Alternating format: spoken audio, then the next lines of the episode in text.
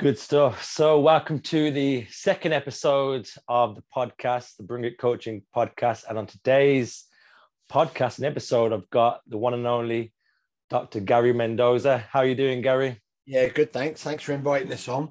No problem. No problem. I mean, I know we've spoke previously, and we've also done a podcast in the past, um, but this time things for me since then have changed a little um, and progressed and looking to sort of venture out more so on my own and discover. And I, I, think we've had a few conversations in between that about a few things personally and my own business. I know we've chatted. And so yeah. things for me this time around are a little bit different. And the way I'm looking to take my own development and, you know, sort of service and offering to my own audience has sort of grown. So just want to say thank you to yourself to begin with um, for supporting myself when I have reached out to you. So you're always like an for me, you you are someone that's like an open book. Um, I'm willing to hear and listen to um, myself really. So thank you for that. No problem at all. Um, so I just want to um, the reason why I brought you on, Gary, because I know that you're making a, a real big scene in the industry, and I've been following you again for some time now and so I think it's important to get you know your message further out there um, and let people know what you're about and stuff. So before we sort of go into you know your the, the specifics of what you're doing, so just tell me a bit about yourself, Gary. Like how who is Gary and how did you start and what led you to where you are today? Okay, doke. Um, I started out. I was in the Royal Air Force, mm-hmm. and then I left there. I worked as a computer engineer for a few years, and then retrained as a personal trainer. So I've actually been a personal trainer now for, I always have to work this out. It's about 33, 34 years now. I was one of the wow. first personal trainers in the UK. Brilliant. And I represented the UK at the first ever personal training convention, uh, IDEA in America. Wow. So I've worked as a PT, I've managed gyms, I've managed leisure centres, I've managed country clubs for the Savoy. So I've kind of got broad experience.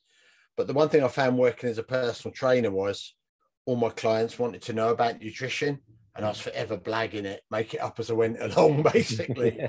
So I thought maybe I should learn about this. So sure. I decided to do a degree in nutrition. Mm-hmm. And by the time I, I've now got a first class honours in applied nutrition. And by the time I'd finished that, I was way more interested in nutrition and weight management. So I started I worked for Future Fit for over 10 years, delivering all their nutrition courses. I wrote all their nutrition courses. Brilliant. And we found that the trainers I was training, they were coming back going, Oh, this really works, this weight management. And like, and it wasn't rocket science. It was just mm-hmm. teaching people about sound nutrition, getting them more active, creating a calorie deficit. They lost weight. So I said to the company, we need to research this to find out what's going on because it would be a really good bit of publicity. And so they sponsored me to do my PhD. So my PhD is in a multi-dimensional model for the treatment of male obesity in a community setting. That's a really long-winded title. but it's basically men's weight management. And it was personal trainers going out into the field, delivering this my uh, course. But the key aspect of it, really, I think, was the psychometric testing. It was testing whether people were psychologically ready to change. Mm-hmm, mm-hmm. And what what I found was people will take on personal trainers even though they're not psychologically ready to change. Right. And so what we did in the second part of my research, I said to these trainers, I said, right, if you take anyone on, they've got to kind of meet this criteria psychologically. And so we had like a screening process, if you like. Mm-hmm. And what and we got an 86% success rate. So suddenly the success rate went through the roof because everyone that these trainers were working with was psychologically ready to kind of make a lifestyle change. Mm-hmm. So they're more compliant with the program oh, that they. Yeah, I mean, mm-hmm. it made the trainer's life easier, and the clients got better results as well. So mm-hmm. I repeat. I then worked in uh, New Zealand for a couple of years, lecturing at Massey University in sports nutrition. And I repeated the research there with the Maori and South Pacific Islanders we got exactly the same results 86%. Wow. And Manawatu, which was the region where Massey University is, quite near Wellington, that whole region said we want to adopt this as our weight management product. we want to train all our dietitians, nutritionists, um, social workers, whatever, in how to deliver this weight management system. But the only problem was they, because it was public health, they couldn't turn anyone away. So they could screen people, mm-hmm. but the problem was, well, what do you do with the ones that aren't ready to change? Mm-hmm. And so this is where I kind of came across motivational interviewing because mm-hmm. motivational interviewing lets you take somebody that's not ready to change and help them move to a point where they're ready to go.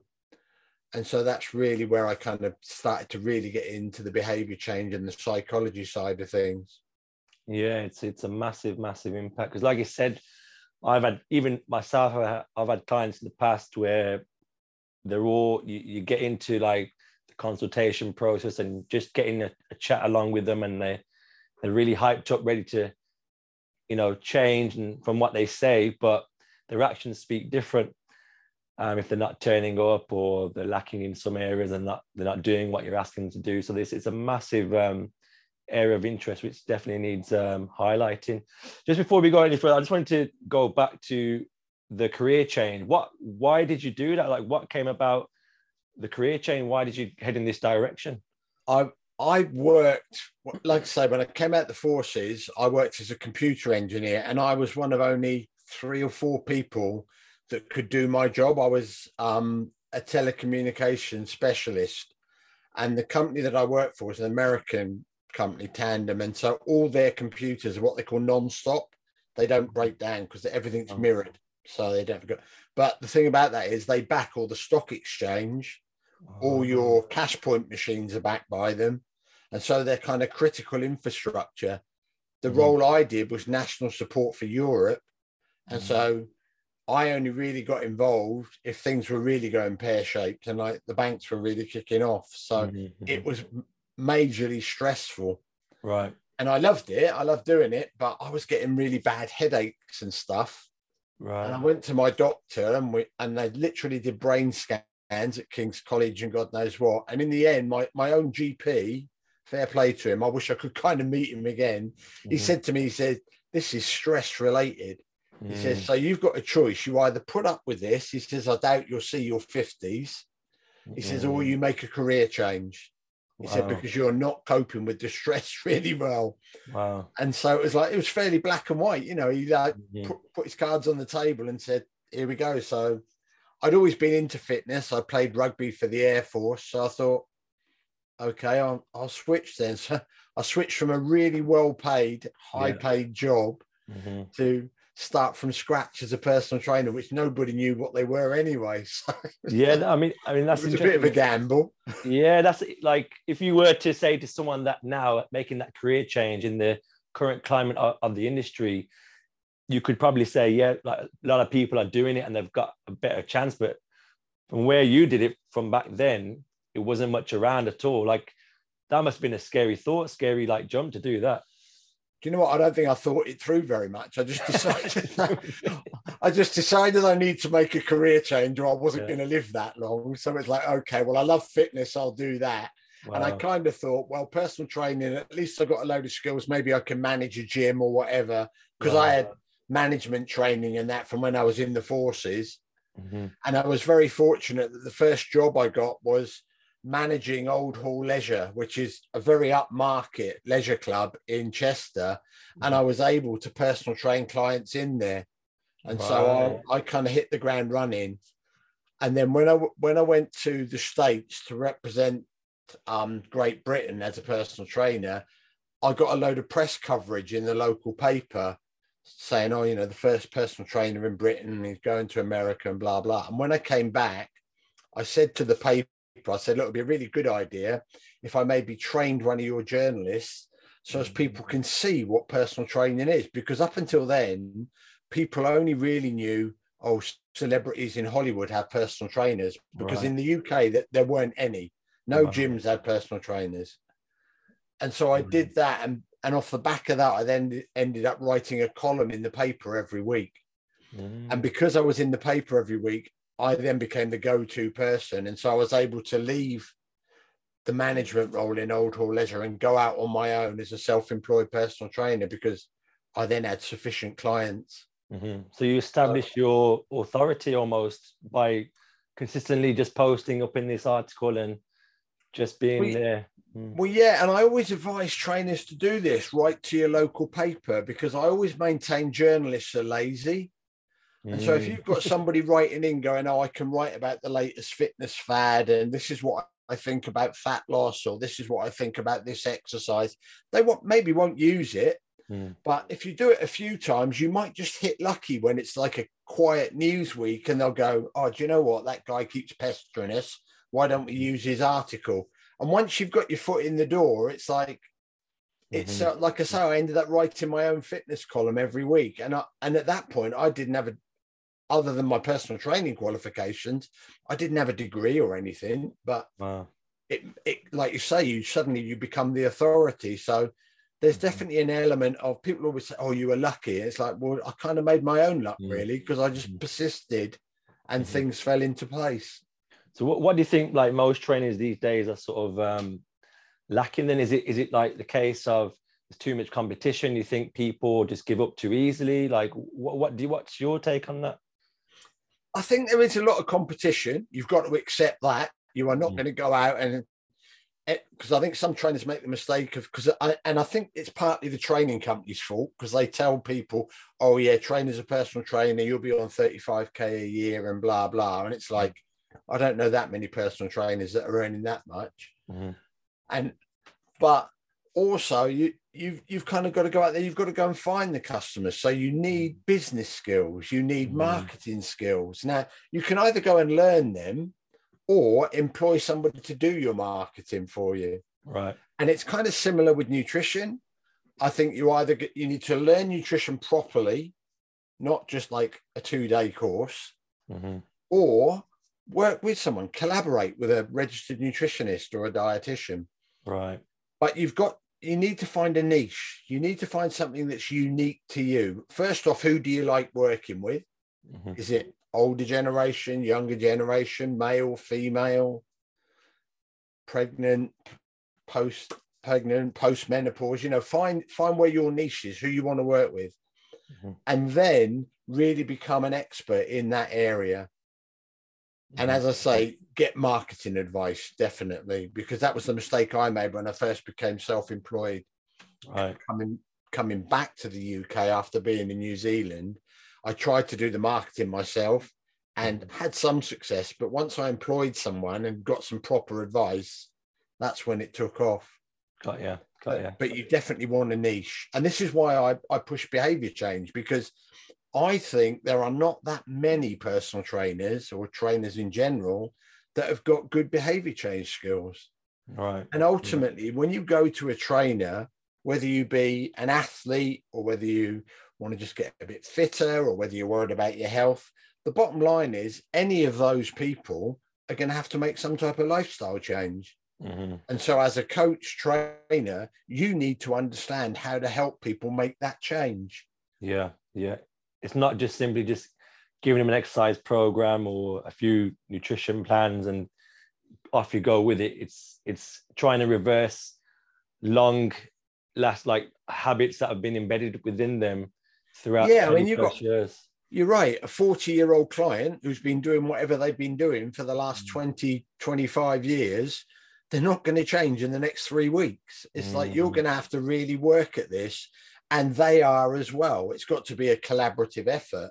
Right. But you right. need to understand how people make changes so as you can kind of then explain that to the client mm-hmm. so they understand what the journey is going to be and that it's not going to be a quick fix. All these people that hand out six week transformation and 12 week transformation, I think it sends the wrong message mm. because you're kind of saying, do this program and then you're fixed and it's like, right. well, no, whatever you do, you need to be able to do now for the rest of your life. Right. Because that's what's going to, A, get you to where you want to be, but more importantly, keep you there. Because we're, we're really good at weight loss. Follow any radical, weird diet you want, you'll lose weight generally simply because it creates a calorie deficit. Mm-hmm. But what we're not very good at is weight maintenance. Mm. In other words, when we get to the weight we want to be, keeping that weight at that weight because what tends to happen is people follow some radical program, lose the weight, get that bit fitter, and then they just go back to doing what they did in the first place. Normally did, yeah. And and I always say to mm-hmm. clients, I say, look, it's your lifestyle that got you fat. So only change only changing that lifestyle is going to get you thinner again. And it's like you kind of have to buy into that. Yeah. But I'm just thinking about about that. What you just said is why is it the fact that um, people are drawn to these short term fixes and, and and is it because it doesn't sound sexy to try and put in the effort to to work out as a as a lifestyle change? Like, who's responsible for that that message? What do you think about that? We live in a society that's instant gratification. Mm. We Mm. we want a pill to fix it. We want Mm. the short term program. We want an app. Right. It's got to be done in a few weeks.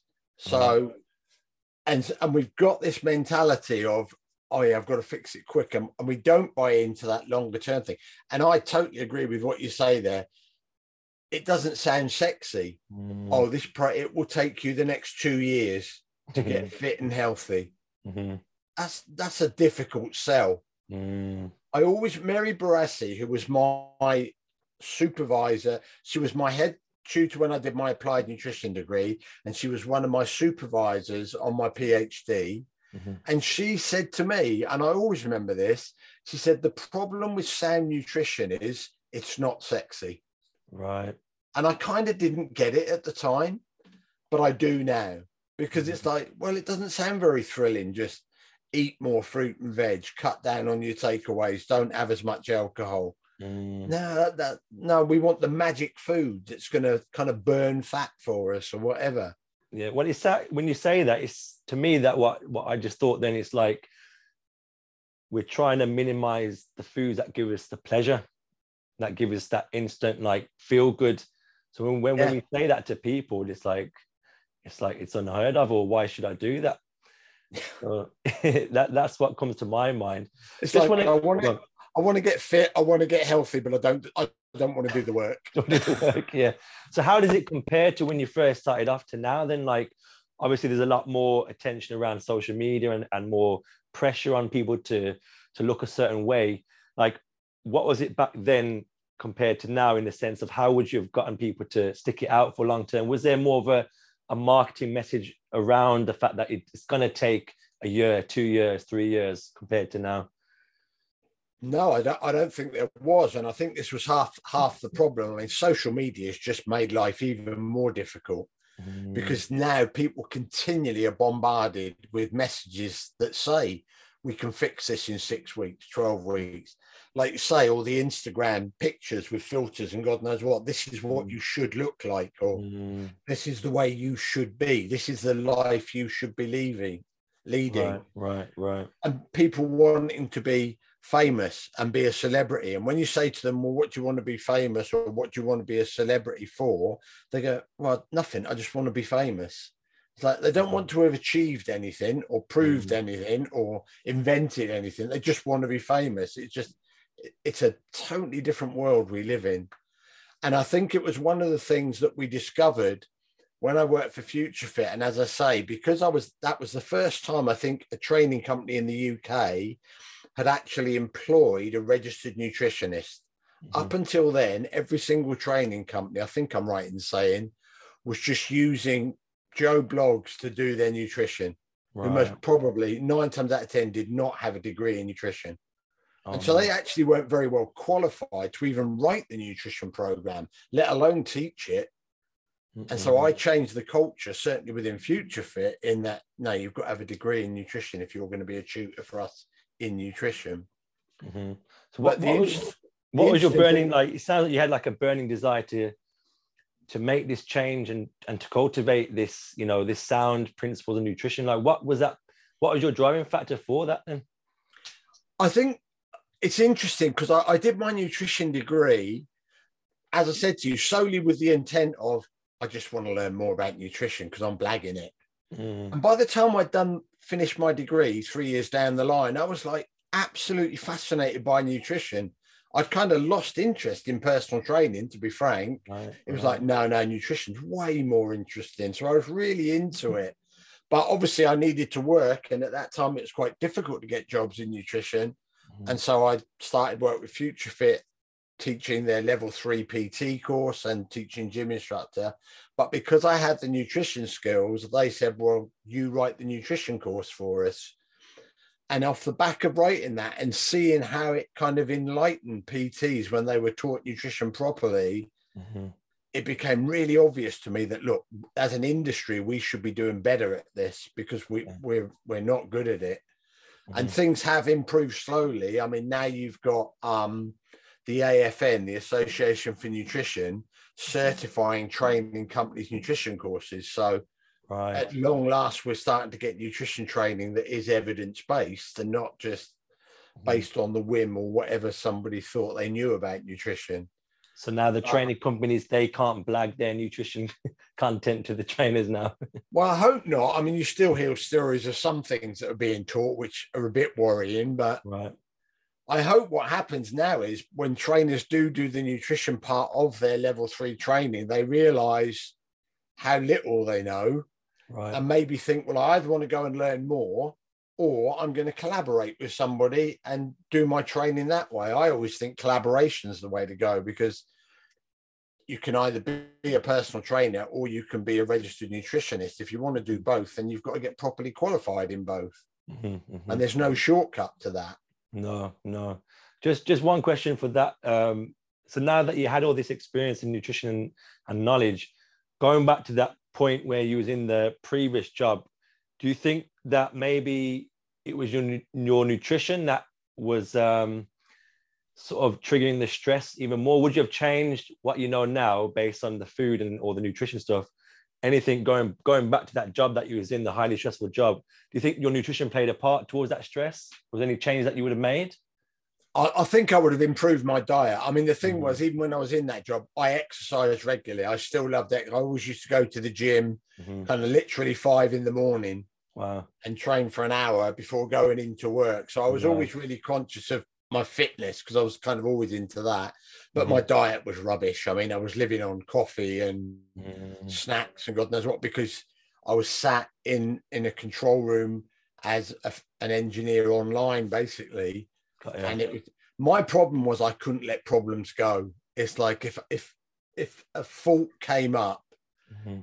I, would work on it during the day and then I'd go home and I'd still think about it. It's like I just right. couldn't let I'm that type of personality where it's just like, no, I've got to solve that. It's really bugging me. I would literally sometimes wake up in the middle of the night, two, three in the morning, and think, I know what the answer to that is. And then I'd, oh, I'd get out of bed, go into work and, and fix it because I couldn't lay there in bed thinking, I'm sure that's what the fix is. Oh man. And so yeah, the, it was kind of my own personality was yeah. my downfall, I think. Yeah, because I'm just thinking now, like, you know, there's a, probably a lot of people, uh, people out there who are in that position that you were once in, and it could just be a few tweaks of nutrition that's going to allow them to, you know, just relieve some of the stress. So, you know, I've come across a lot of, you know, high earning clients and um, constantly just work mode on. So what, what would be the sort of advice for people in that position who are constantly, you know, having to run like a, a business or a high earning paid, trying to balance the, their food with the with the workplace? What what would you say to someone like that?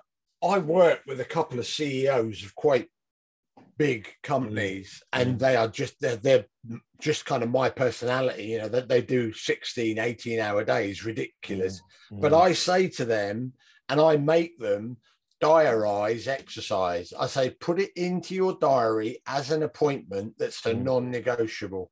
Got yeah. And and they when when I first start work with them, they're like, oh, I, I, don't know if I can do that. I'm saying, look, if you go and do 45 minutes of exercise, whether it's just go out for a walk or whatever, mm. you will get that back in spades in terms of your productivity, mm. the reduction in stress, your kind of future outlook, lowering your blood pressure, all those type of things. And I said similar with diet. Don't overlook it because if you've got good diet, it will actually make you better at your job. Mm-hmm. And it's really it is an education process and getting them educating them about what the rather than just going, oh, you need to do it because it's healthy nutrition. Mm-hmm. You need to get buy in from them. And this is where the behavior change skills come in because it's helping them discover their reasons why exercise stroke activity. I don't like using the word exercise, I prefer to talk about activity. Getting them to find out why activity may be beneficial for them. Now, much as a lot of fitness professionals go on about, oh, yeah, but it's being fit and being healthy, that's your particular values and beliefs. Mm-hmm. For a lot of these guys and women that are in these high powered jobs, their driving focus is success in their career right. or earning more money. And so you have to get them to realize how being a bit more active, having better diet is going to improve those things, earn them mm-hmm. more money, get mm-hmm. them better careers, whatever, because that's their values. So, mm-hmm. and that's a behavior change skill. It's understanding, getting the client to find out what their values are, and then getting them to tap into that. So as they see the behavior change as that's really going to benefit me because it moves me in the direction I want to go.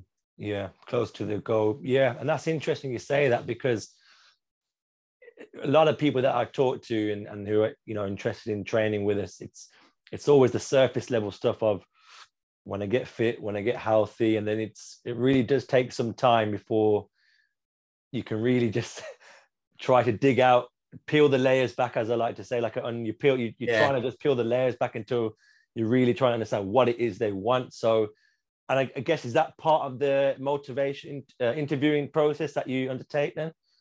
It's part of motivational interviewing, but actually that is more of a cognitive behavioral technique. Mm-hmm as a thing called um, Socratic questioning. Mm-hmm. And what it does is it teaches the client how to ask themselves critical questions, kind of honest questions. So, like you were saying, peel back the layers. Mm-hmm. So, when they say, I want to get fit, you would say, Why do you want to get fit? Mm-hmm. And they might go, Oh, well, because I know that being fit's really good for me. And so then if you were using Socratic questions, it's a bit like being the annoying child, I always describe it, where the kid just keeps going, Yeah, but why? why? Yeah. And when you give them an answer, they go, Yeah, but why is that? Yeah. And so it's kind of that thing. So then they go, Well, I'll, because I'll be a bit healthier. Okay, well, what would be the benefits to you then, career wise and lifestyle wise, if you're a bit healthier? Oh, will I be able to do that? I'll be able to do that. And okay, if you were able to do that and do that, what would that bring you? And so, like you say, you, you keep peeling it back until you find out what the real kind of what, what we would call a driving need is, as opposed to a surface need. Driving need. When you ask anybody any question, why do you want to do that? You'll get their surface need. Mm. But if you use Socratic questioning and kind of keep digging, you'll mm. start to find what the driving need is. And that's kind of what's running the show. It's what's at the subconscious level. Right. And it's and as a coach it's our job to try to lead them the way forward to that to that underlying driving need yeah help help them find their driving need mm. because what you always get when a client first signs up with you or first speaks to you will be the superficial reason kind of that surface thing right oh, i want to be a bit fitter i need to lose a bit more weight yeah yeah why what, what, what in your life is going to be better if you lose a bit more weight Mm-hmm. Oh, well, it'll mm-hmm. be da da da. Okay, and if you've got da da da, how would that help you?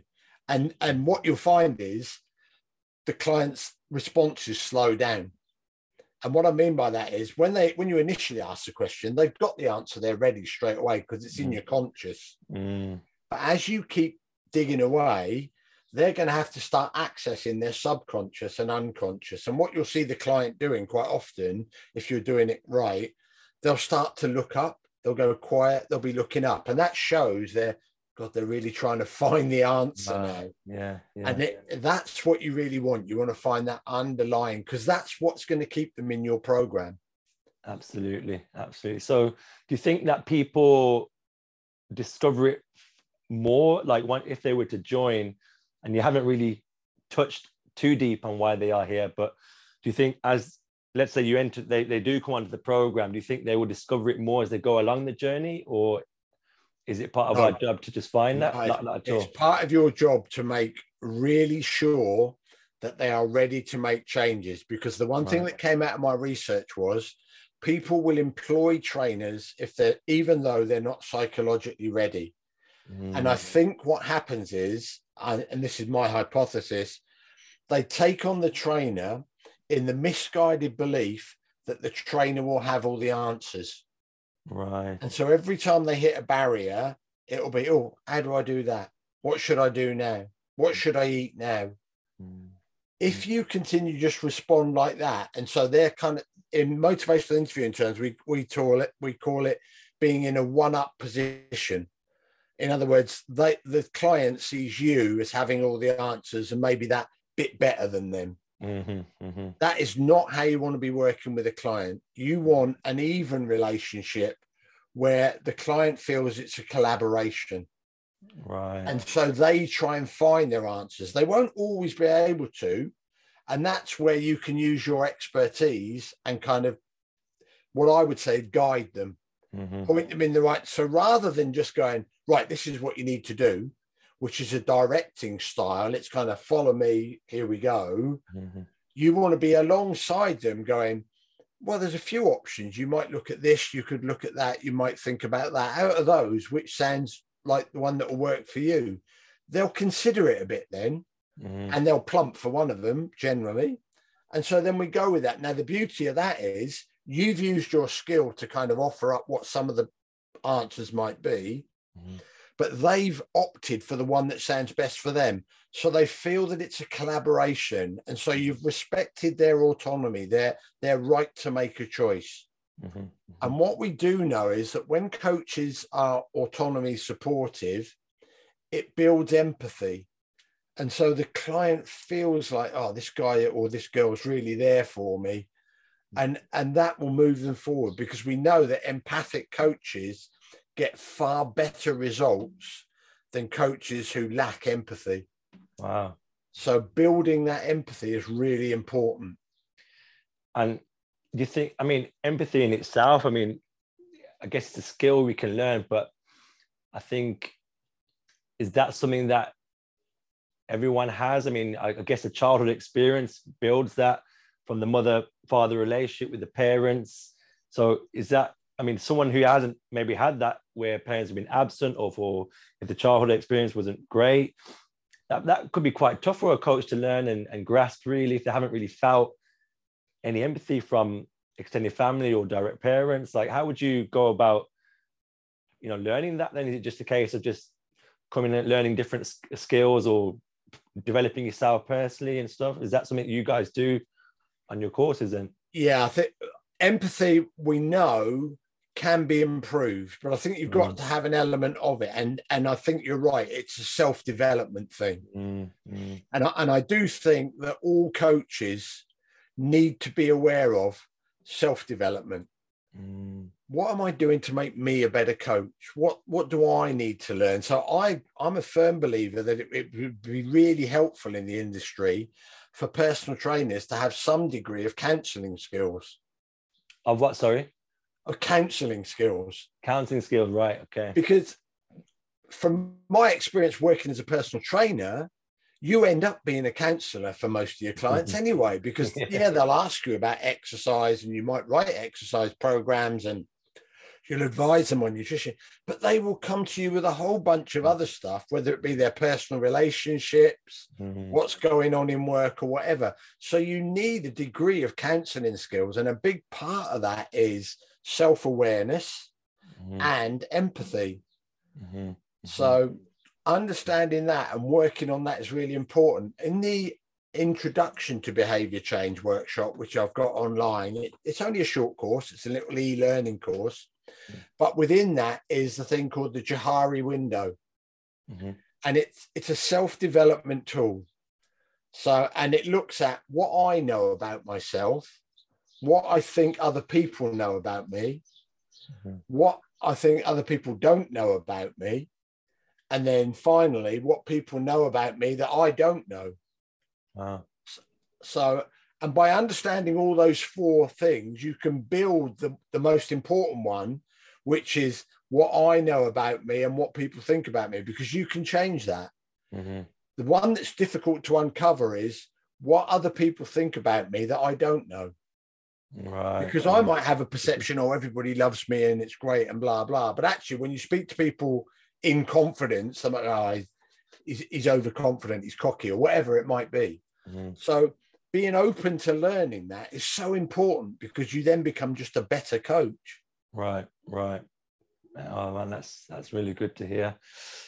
Um, cool. So I want to I want to move forward onto the actual um, stages of behavior change. Mm-hmm. So if I'm aware, there's I mean four stages. Um, that being said, that, that you guys teach the four stages. So the first one being pre-contemplation stage. Um, you able to just talk a bit about that and and uh, just share with the viewers sure. what it's about? Right. So the stages of change model was first proposed by Prochaska and DiClemente, and it was first used in um, smoking cessation and alcohol um, abuse. Mm-hmm. And so those Prochaska and DiClemente said that when people make changes, they go through these four stages.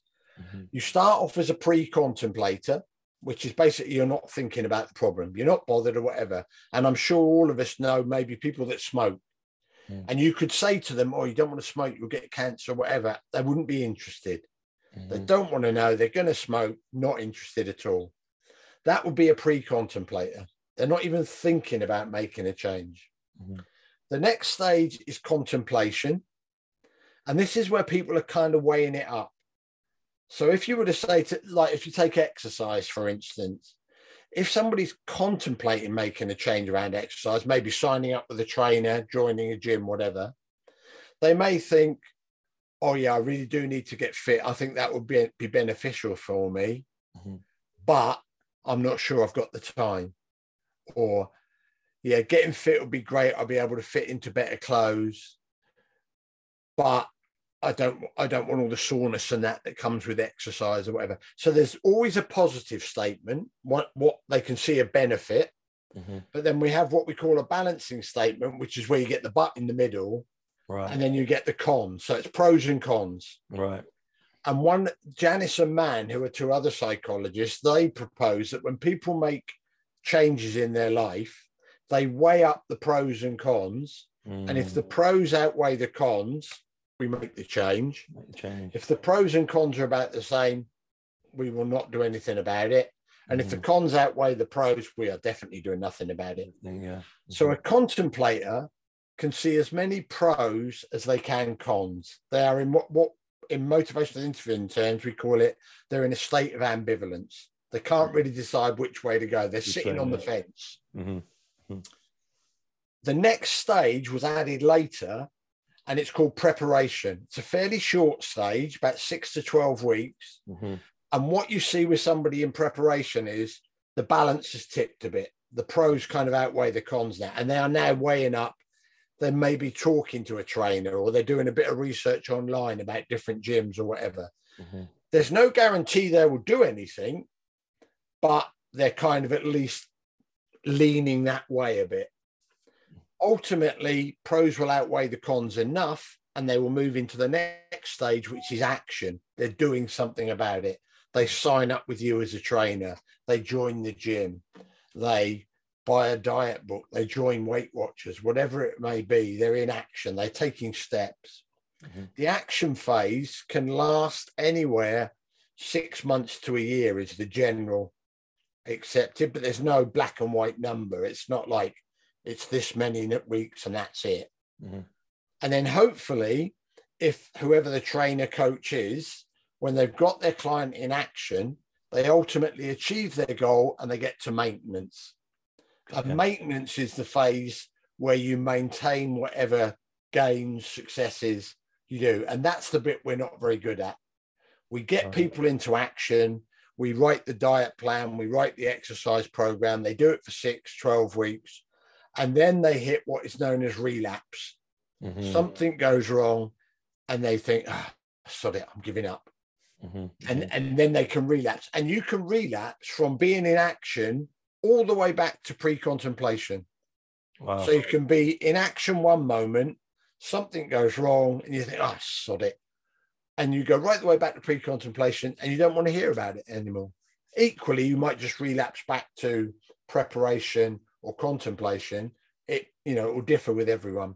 And this is why being able to measure where somebody is on that spectrum is so important because not only will it tell you whether they're ready to change, but as time goes along, if you test regularly, which the trainers in my research, they tested every four weeks, the data will tell you how well your program is working.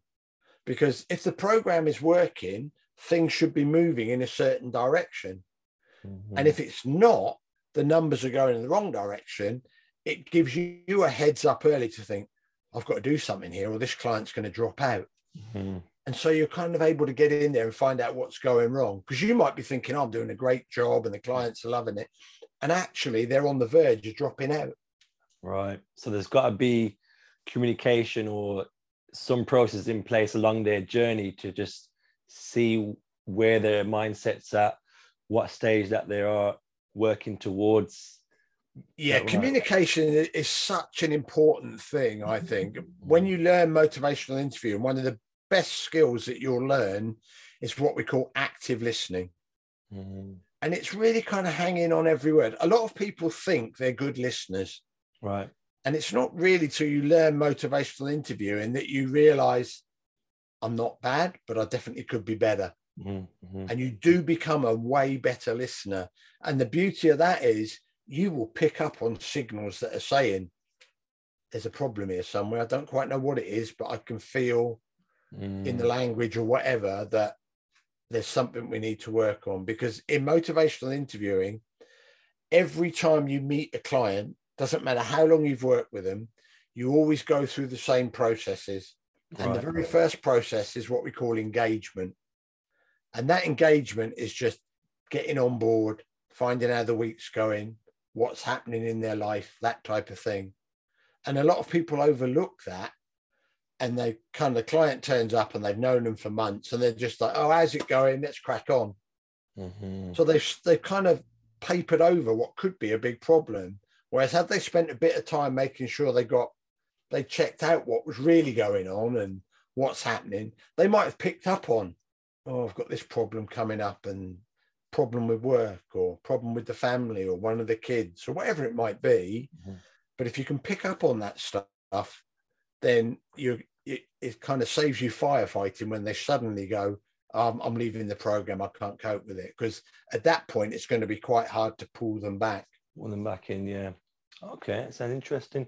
Just going back to that first day, like, what is it about that pre-contemplation stage where you know people are? Is it just a case of people totally unaware? Like, I can think of times, even in like personal relationships, there's only so much you can say to someone um, about changing changing habits, but you've got to sort of lead by example. And I think that for me personally has worked in my personal relationships, in business, just by leading and not talking as much sends a powerful message out to people. So by doing that, taking that action, is that going to be a driving factor for people to go from that first stage, pre-contemplation, to a contemplation stage? No, there, there's nothing. I think coaches often make the mistake of, oh, I can fix this. I can tell mm. you what to do. Mm-hmm. You, you often hear, oh, your job as a coach is to motivate people. I disagree with that because the best type of motivation is what we would call intrinsic motivation. It comes mm-hmm. from mm-hmm. self determination theory. Now, mm-hmm. intrinsic motivation comes from within. You mm-hmm. find it for yourself. The type of motivation that some of these trainers are talking about is what we would call extrinsic motivation or external motivation. And that's not very effective. Mm.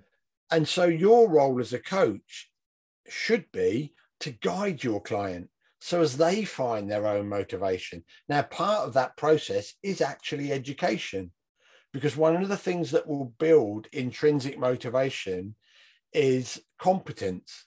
So the fact that a client feels able to do a certain exercise or prepare a certain meal or go shopping and buy the right things, if they feel they've got the skills that's building their competency and that in itself builds intrinsic motivation but it's mm. no good me as a coach going right i want you to buy this i want you to prepare that meal and i want you to do this every day because mm. there's no, there's nothing that they're finding for themselves to go yeah i really want to do that Mm-hmm. So mm-hmm. you're if you've got a pre-contemplator client, and you will get them. And I, I think the group that are going to be most susceptible to getting clients that are pre-contemplators, anybody that works in GP referral. Right. Because if a GP is sending somebody to a trainer, mm-hmm. does that person really want to be there? Or are they just going because the GP said, I'm not giving you any more prescriptions, I'm prescribing exercise, that's what you've got to do. So there's a real risk that those people are pre contemplators. The mm-hmm. other group will often be people that are put under peer pressure so their mates are saying, "Oh, you put on a bit of weight. You're not looking too good. You need to get fit, or whatever." Or someone in the family, even because I've had this husband and wife, where the husband has actually said to the wife, "You need to lose some weight. You need to get a bit fitter." And I remember, I remember working with this. It was when I was in Cardiff managing the gym, and she told me this that the husband had said that. I said, I don't think it's you I need to work with. I think it's your husband with that type of attitude. And she loved that. That got her on board straight right. away. But right, it just right. shows you that don't think that because somebody has turned up to sign up with you or take out a membership, that psychologically they're ready because they may not be. They may be there for a whole host of other reasons. And your role as the coach, as the gym manager, whatever it might be, is help them find their own reasons because then they're more likely to stay there. Mm, absolutely. Absolutely. Brilliant. So just going to the next one, the contemplating stage. So, you know, people are weighing up their options, thinking about should I go for it, should I not? You know, just going back to that GP referral, like I find that interesting. You said like people may not still want to be there because the GP has sent them. But isn't that like a in your situation where it was like a make or break, like you had to make that decision and you also you found it for yourself. So I guess is that to say not everybody will have that and find it and have that authoritarian figure, even though they're telling them you need to do something about it, you're saying that people can still be reserved about that. Shouldn't that shouldn't that just take them through to that actually this person? Because we all view the the GP as the expert, mm-hmm. and you know, shouldn't that be enough for people to just say like, okay, I need to actually go into that contemplation stage and do something now? But you see, my GP, and this is why I've, I've always thought I'd love to meet him again. Mm-hmm. He was actually really MI consistent in the way that he gave me the advice. Right. Because he said, right, we found nothing there. There's nothing in your blood work. There's nothing on the scan. He said, so having spoken to a few people about this, referred your case to neurologists, whatever, the general consensus is this is a, these headaches are stress based. Right. He said, So you've now got a number of options. He said, You either put up with it and we can maybe medicate it or whatever. He said, But ultimately, the outcome from that is not going to be good. Or you consider making some type of career choice, but ultimately, the choice is down to you. Mm. So he hmm. didn't go, This is stress related. You've got to stop with that job now. He gave me the choice, he gave me the information and hmm. allowed me to make the choice. Mm-hmm. And that's what you should be doing as a coach Mm. The client comes to you and they'll have, like you say, if, if they're in contemplation, they're going to have pros and cons. Now, one of the things I get, as you know from the MI, is we can use what we call a decisional balance grid, where you get people to write down their pros and their cons, and then you get them to think a year ahead and write down the pros of not changing and the cons of not changing often that's enough for you as a coach to identify some of the things that they're putting as cons mm-hmm. actually are not true. So let's just say it was losing weight, getting a bit fitter. They might put pros would be get healthier, get into smaller clothes, have a bit more energy, whatever it might be. But they may have in their cons list, I'm going to have to give up alcohol. I'll never be able to eat chocolate. I'm mm-hmm. always going to be hungry. Now we know none of those are true. Mm-hmm. And so with education, we can help them shift that balance. We're not going to just go, no, that's all wrong. You've got it all wrong. But if you educate in the right way, then they will come to a decision themselves. Like, oh, that's not so much of a con. Actually, I can take that one off. And so what's happening is you can slowly shift that decisional balance, but you're allowing them to make the shift. yeah. Yeah. So once again, just guiding them through the process, isn't it? Yeah. And, and Yeah, and that's yeah. So just going on to the next one, the action. You typically say like it's between six months to a year, but obviously everybody's different. So at that stage, isn't it? Isn't the desire and the discipline there enough to keep people on track? So if it was, if that was the case, everybody that went into action mm, would lose weight, would get fit, they would never go back again. Mm-hmm. And yet we mm-hmm. know that does not happen. Mm-hmm. So why is that? They've obviously gone in, if they're in action, by definition, pros must be outweighing the cons. Mm-hmm. But what can happen over time is the cons can start to build up. Right. Oh, it's too difficult. I'm finding it very hard. I'm not able to find the time. I'm a bit too busy with work. I can't fit it in because of this. You know, lots of reasons pop up. Yeah. Mm-hmm. And so you've got to help them understand that this will happen. And, and I always say to trainers, when you first start with a client, it's well worth explaining the stages of change mm. in terms of this is the journey we're going to go on together. But the most important part to explain to your client is relapse. Right. and they go, why would you do that? Why would you tell them about when they have a problem and they're going to drop? I said, because if you don't talk about it, when it does happen, they're going to catastrophize it. So something will go wrong and they'll just go, oh, well, that's it. I've messed it all up. I might as well carry on eating the takeaways. I'll sod it. I'll, I'll, I'll start again next Monday. Mm-hmm. And then they have go mad over the weekend, eat everything, drink and everything. Monday comes around and they just think, nah, screwed up now. I might, I'll sod it. I'll leave it. And they just drop out of the program. Mm-hmm. And it can mm-hmm. sometimes be quite a gradual thing. But if you've talked to them about relapse, when it happens and they, they, you know, you ring them on the, why have you not turned up for training today? Oh, well, this happened and it's rubbish and I've eaten the takeaway you can then go, Do you remember when we first met? We talked about relapse and how you were going to manage it. And they mm. go, Oh, yeah, I, kind of vaguely remember. I said, Right, okay. So, what I want you to do is, I don't want you to treat this as failure. I want you to treat it as feedback, learn something mm-hmm. from it. And I want you to sit down and just think it through and think, Okay, this is always going to happen because mm. that's life. Mm-hmm. How can I manage it better next time it happens? Mm-hmm.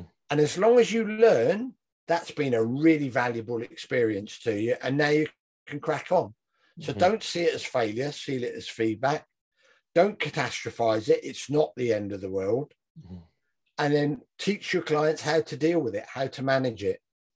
Because in mm-hmm. psychological terms, that type of relapse where they kind of think, oh, sod it, it's known as the what the hell effect. Right. And and it's basically it goes wrong and they go, oh, what the hell? I'm going to finish the pizza. I'm going to finish the bottle of wine. Yeah, yeah. And so if you understand that the what the hell effect is part of human nature, and it's for all of it, it's not a failing on your behalf. It's it happens to all of us.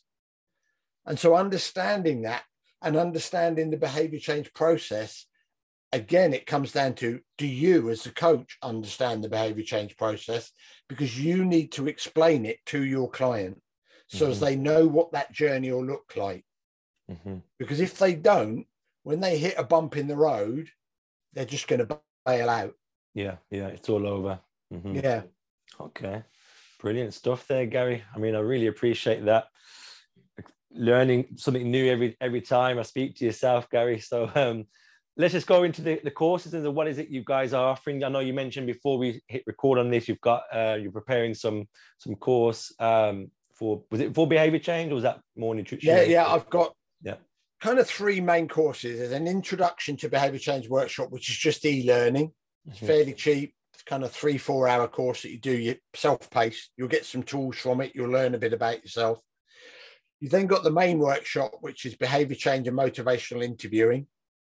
And that's run over three weekends online via mm. Zoom, about three hours each module, each module, excuse me. Mm-hmm.